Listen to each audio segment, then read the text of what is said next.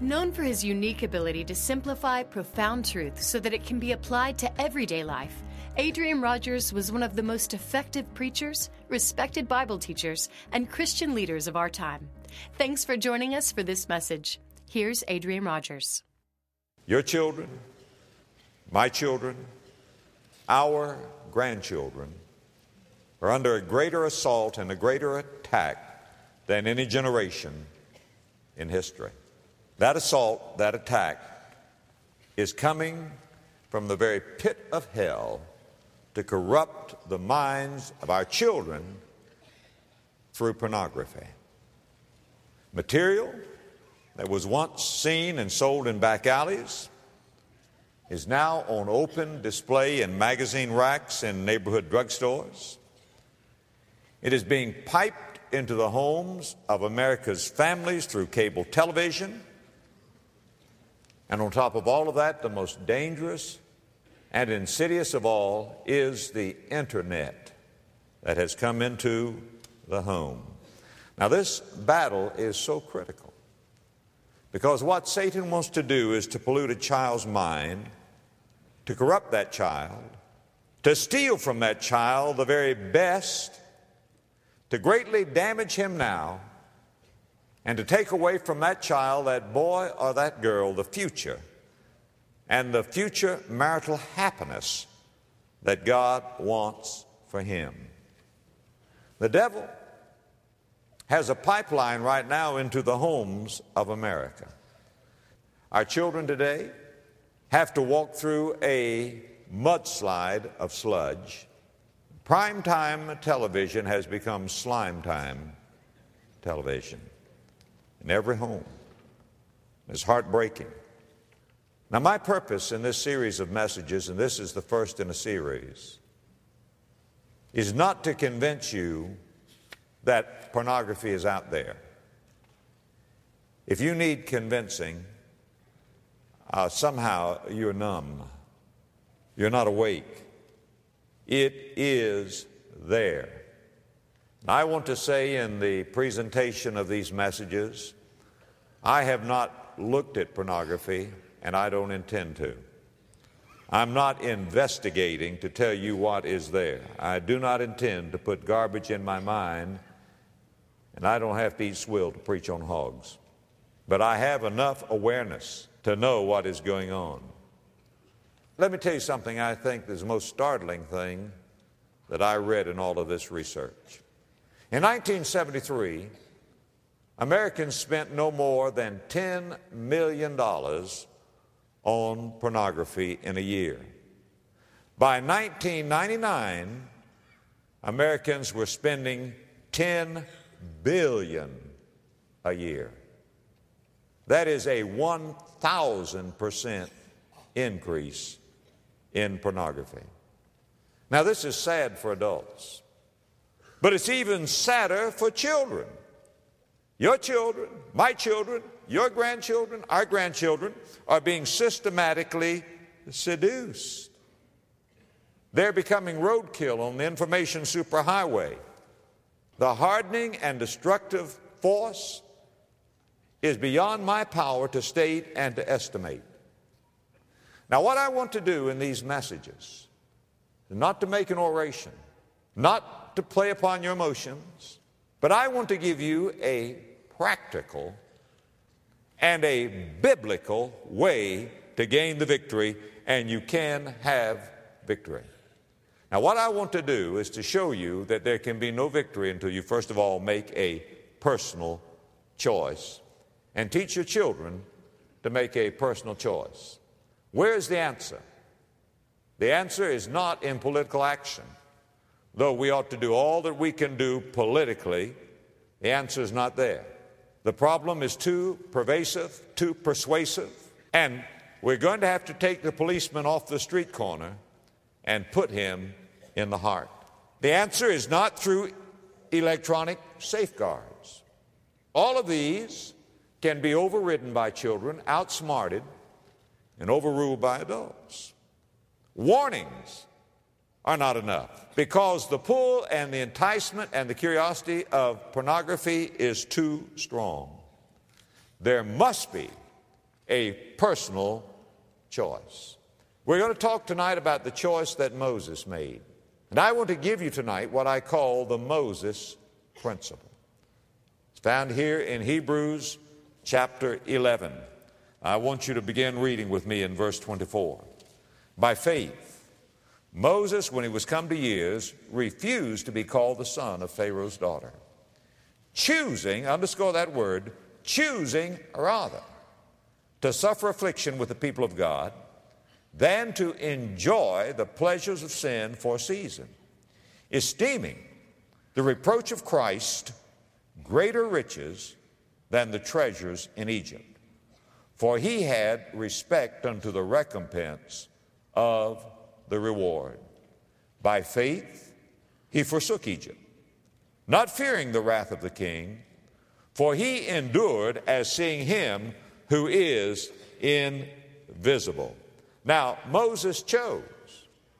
Moses chose, is what this scripture says, very clearly and very plainly.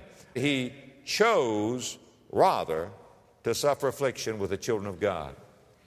There will not be victory in your family. There will be no victory with your children until they make a choice. Now, I've often told you when we talk about choice that you're free to choose. Thank God for that. But you're not free not to choose. Because even not to choose is the choice not to choose. You're free to choose. You're not free not to choose. You are not free to choose the consequences of your choice. First of all, you choose, and then the choice chooses for you. Now, Moses chose. And how did Moses choose? Well, look in verse 24. He did it by faith.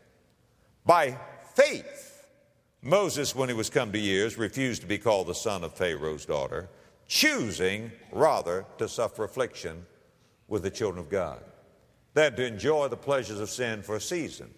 Now, Moses chose by faith. Well, how do you have faith? You have to hear from God.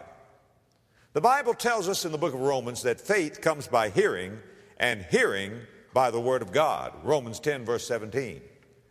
Make no mistake about it. Moses had heard from God. And once Moses heard from God, then Moses was able to make a choice. Now, let me tell you something, parents. Satan's strategy is to keep your children away from hearing from God. Now, if your children do not hear from God, they cannot make a faith choice. And if your children do not make a faith choice, they're going to go down, they are going to fail. Because it is the Word of God that gets in your heart that enables you to overcome. Satan's chief weapon is to steal away the Word of God from the hearts and minds of young people. If you do not have a word from God, you will never, in my estimation, if you're a normal young person, overcome pornography. Never. If you're a grown man, you will not do it. Now, the devil has substituted all kinds of sources of authority. For example, there is relativism. Everything is relative. There's no fixed standard of right and wrong. Everything is moving. There is no fixed, solid standard. And so all ideas just chase other ideas across the terrain. Well, that's out in our world today. That's called relativism. Now, other young people are living by subjectivism. And adults what is subjectivism? Well, I, I just feel this is right. I just feel this is wrong. And so everything is based on feeling. And they might say to you, and you'll hear this, well, now listen, what's true for you may not be true for me. What's true for me may not be true for you. And our young people are being taught, be true to your feelings. Another substitute for fixed truth is not only uh, subjectivism, but rationalism. People say, no, don't live by your feelings. Live by your mind. Figure it out. Weigh it. Test it. Measure it. Put it in a test tube. Pull out your slide rule. Get out your calculator and figure it out. Behavior is based on logic. Thus saith the mind of man, rather than thus saith the word of God. For others, the way may be pragmatism. People don't even ask, is it true anymore? They just ask, does it work? But we've come today to the worst condition of all, which is postmodernism. What is postmodernism? Modernism tried to determine what is right or wrong, and the liberals and the conservatives argued. The postmodernists don't argue about it because they say there is no fixed truth. There is no right. There is no wrong. They ask, is there any truth at all? You want your children to live right? You want your children to do right? Parents, you had better inculcate in their hearts and in their minds there is a fixed standard of truth, and it is the Word of God. You are fighting a battle that you're going to lose. In today's society, it is not enough for you to put your hands on your hips and say, That is wrong. Why, Daddy? Don't ask me why, just because I said so. That won't work. If you say, just because I said so, you're going to fail. You need to say, son, it is wrong to steal because God says so. It is wrong to commit adultery because God says so. You are to obey your parents because God says so. You're to have a clean thought life because God says so.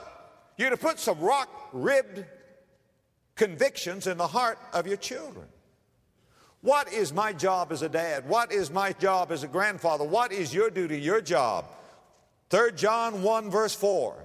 John said, I have no greater joy than to hear my children walk in truth. Well, I can say amen to that.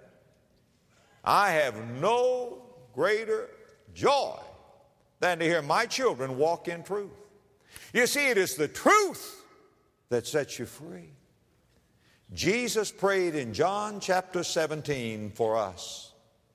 And here's what he prayed in John 17, verse 17 Sanctify them through thy truth, thy word is truth. Well, sanctify is a big word we don't normally use. So I looked it up in another translation. Phillips' translation gives it this way Make them holy by the truth. Do you want holy children? They're going to have to have the truth. Now, I want to mention three truths, three facts, three treasures that you will learn from the truth. Notice verse 24. He says, Moses, by faith, refused to be called the son of Pharaoh's daughter. Now remember, faith comes by hearing the word of God. Verse 26 esteeming, that is, considering, figuring, judging, the reproach of Christ greater riches than the treasures in Egypt. Now, what is he doing? He's evaluating, he's getting some treasures. And let me just say uh, to begin with, there must be a wise evaluation. That's the first point. There must be a wise evaluation. Now, Satan does not want you to make that wise evaluation. He doesn't want your children to make that wise evaluation. And so you're going to be faced, and the kids today are going to be faced between two things pleasures and treasures. Look at verse 25. Choosing rather to suffer affliction with the children of God than to enjoy the pleasures of sin, underscore pleasures of sin, for a season esteeming the reproach of Christ greater riches than the treasures in Egypt. Now, the choice here is between true pleasures and ungodly pleasures, between true treasures and trash. Moses had a value system that is working for him. Now, what are three treasures that I want to write upon my children's hearts? Three treasures, three things I want them to evaluate, I want them to see from the Word of God. First of all, the treasure of a clean heart. Your children need to understand how great it is to have a clean heart. Jesus said in Matthew chapter 5 verse 6, Blessed are the pure in heart, for they shall see God. A clean heart is its own reward. The treasure of a clean heart. When the heart is pure, God is real. And then we can have that incredible fellowship with God. Put down 1 John 1, verses 3 through 7. John says, That which we've seen and heard declare we unto you, that you may have fellowship with us. And truly our fellowship is with the Father and with His Son Jesus Christ. And these things write we unto you that your joy might be full. Do you want fullness of joy? Then have fellowship with one another and with Jesus Christ. This then is the message which we've heard of Him and declare unto you that God is light and in him is no darkness at all. If we say that we have fellowship with him and walk in darkness, we lie and do not the truth. But if we walk in the light as he is in the light, we have fellowship one with another, and the blood of Jesus Christ, his Son, cleanses us from all sin. I've thought about this. I can tell you that a clean heart, a pure heart, is the only kind of a heart that can have fellowship with God and no pornography on earth is worth forfeiting fellowship with God. That's a treasure to have fellowship with God. I am telling you, I don't care who you are. If you're into pornography, your fellowship with God is broken, you're in darkness, and you have no joy. I don't care who you are. If you're into pornography, I can tell you without stutter, stammer, or apology, you are not having fellowship with God, and I can tell you clearly, plainly, that you have no joy. Now, what is the evaluation? First of all, we need to teach our children the treasure of a clean heart. A clean heart is its own reward. But secondly, we need to teach them not only the treasure of a clean heart, but we need to teach them the treasure of true love. Now, these come in order. Only, only a clean heart can truly love. Go to 1 John again, chapter 2, verses 15 and 16. Love not the world, neither the things that are in the world. If any man love the world, the love of the Father is not in him. For all that is in the world, the lust of the flesh, the lust of the eyes, and the pride of life is not of the Father, but is of the world. I am telling you, if you get pornography in your life, if the children get pornography in their life, they will automatically lose the ability to love. You see, listen, when a person has fellowship with God, by the very nature of that fellowship with God, when he has that treasure of a clean heart, which is fellowship with God, it follows he has the ability to love. There's nothing more debilitating Nothing more stultifying, nothing more harmful to the ability to love than pornography. You see, God wants you to love. Pornography is not based on love. It destroys love. It is based on lust. Look again in verse 15. Love not the world, neither the things that are in the world. If any man love the world, the love of the Father is not in him. For all that is in the world, the lust of the flesh, the lust of the eyes, and the pride of life is not of the Father. It's of the world. Now, the highest good is to love. The great joy is to love.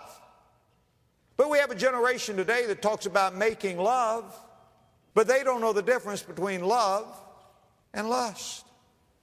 A boy gets a girl. He says, I just love you. I just love you. I just love you. He doesn't love her. He loves her like a man loves oranges. To suck all of the goodness, the sweetness, the juice, the purity, and throws her away like a piece of garbage. What's the difference between love and lust? Lust wants to get, love wants to give. I'm telling you, pornography is based on lust. It looks at people as though people are objects to be used to gratify one's selfishness. When a person feeds on pornography, he has no respect for himself. And it follows as night follows day that he can have no respect for other people. No person who puts garbage in his mind, in his body, has any respect for himself. And if a person has no respect for himself, herself, how do you expect them to have respect for other people? You see, the Bible says we're to love others as we love ourselves. Do you think it's wrong to love yourself? No. It's right and proper to love yourself. How can I love you as I love me unless I love me? And I'm not talking about standing in front of the mirror and singing, How Great Thou Art. You do that, you're sick. I'm saying that you ought to have some self respect. You ought to have some love for yourself. And when you have love for yourself, then you're going to have love for others. Because you're going to want others to be treated as you would want your own self treated, your own self respect. People who are into pornography look at other people, especially if they're men, look upon women as if they're objects for their own personal gratification, and they have no absolute love for them. They cannot have love for them because they don't have fellowship with God. How can they have fellowship with one another? Put it down big, put it down plain, put it down straight. People who treat sex lightly treat sex lightly because they treat other people lightly. They have no respect for other people. It is a disdainful, trivial, and selfish attitude toward other people. Don't tell me that pornography is a private act. Don't tell me that pornography is a personal choice. Don't tell me that pornography is a victimless crime. Don't tell me that pornography is harmless entertainment. Put your daughter, your granddaughter out there as the object of some man's lust. I'm telling you, mister, that is somebody's daughter. That is somebody made in the image of Almighty God. Now, what are the treasures? What are the treasures that we wouldn't trade for anything? Number one, a clean heart. How wonderful to have a clean heart, to walk in the light, to have fellowship with God, is any filth, any dirt, any pornography worth not having a clean heart? Number two, the ability to love. Don't you want to be able to love people? Don't you want other people to love you? I am telling you that pornography is the enemy of love. And here's the third treasure you need to write on the hearts of your children the treasure of a godly family. Because you see, fellowship with God gives us the ability to love, and the ability to love enables us to have a family. God made the family before He made the government, before He made education, before He made the church. The family is the only part of the Garden of Eden that we have left a monogamous family. That's the reason the devil has leveled all of the artillery of hell against the family. Nothing is more devastating to the family than pornography. A loving physical bond between husband and wife is God's great gift. Do you think God is opposed to the idea of sex? God created sex. It's God's idea. When God says not to look upon a woman to lust after her, When God says, flee fornication, when God says, thou shalt not commit adultery, God is not trying to keep sex from us. He's keeping sex for us. Is God's great gift. And I feel so sorry for young people today. Young people today talk about going all the way. Friend, that is the one thing they do not do. You go all the way when you give yourself to somebody, heart, body, and soul in a happy marriage. That is going all the way, but young people today don't know the difference between love and lust, and they've been saturated, as I say, by slime time television, a tidal wave of sludge. The sad thing is, they miss the best. Young people, save yourself for the one you're going to marry. Look forward to a happy, monogamous marriage. You need to see what the treasures are. What are the treasures? Moses chose. He chose by faith. He refused the pleasures of sin. He saw the reproach of Christ greater treasure than all the treasures of Egypt. What are they? They're so simple. The treasure of a clean heart. I wouldn't take anything for that. The treasure for, of the ability to love. The treasure of a godly home. Can you write that on the hearts of your children? Can you teach your children the value of a pure heart? Such a value. To have fellowship with God, to walk in the light, to be able to say nothing between my soul and the Savior. The first point is there must be a proper evaluation. That proper evaluation is going to come from the Word of God, and you will accept it by faith. Number two, there must be a clear choice. We must teach our children to choose. Hebrews 11, verses 24 and 25.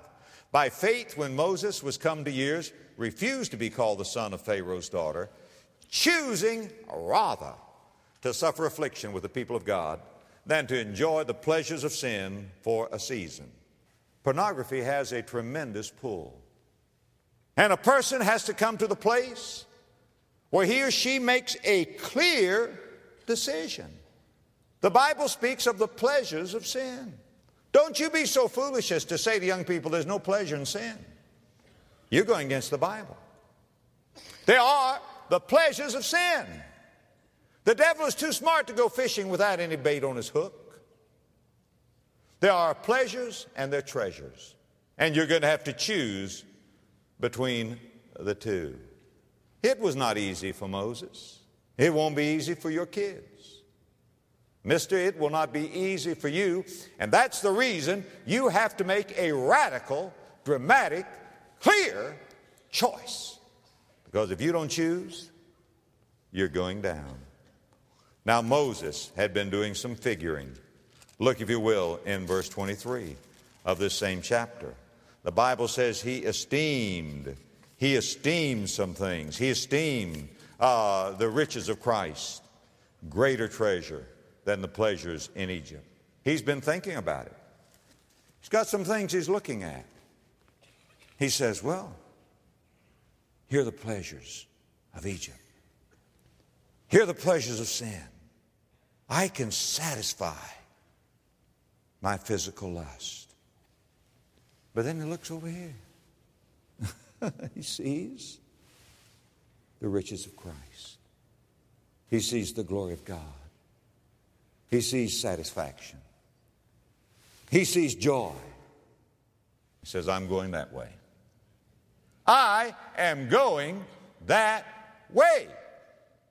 Every man in this room, every woman, every boy, every girl needs to make a clear cut choice. And if you don't choose, you're going down. Nobody is going to drift into purity in these days. You're going to have to choose. Now, what I'm trying to say is number one, there must be a proper evaluation. You do that by faith. Number two, there must be a clear choice. Number three, there must be a determined refusal. A determined refusal. Go back again to Hebrews chapter 11 and notice that Moses not only chose, but he also refused. Now, notice what it says. Verse 24. By faith, Moses, when he was come to years, refused to be called the son of Pharaoh's daughter. That means he refused all the pleasures of Egypt. Now, listen to me carefully, and I want you to get the order. Moses refused in verse 24 because he chose, verse 25, because he had esteemed some things and he made an evaluation. Now, that's always the order. No one will refuse pornography until he first chooses righteousness, and no one will choose righteousness until he makes a proper evaluation and sees what really counts. Now, you're trying to tell your child, don't look at that. Don't go to this film. Don't do this thing. Don't, don't, don't, don't, don't.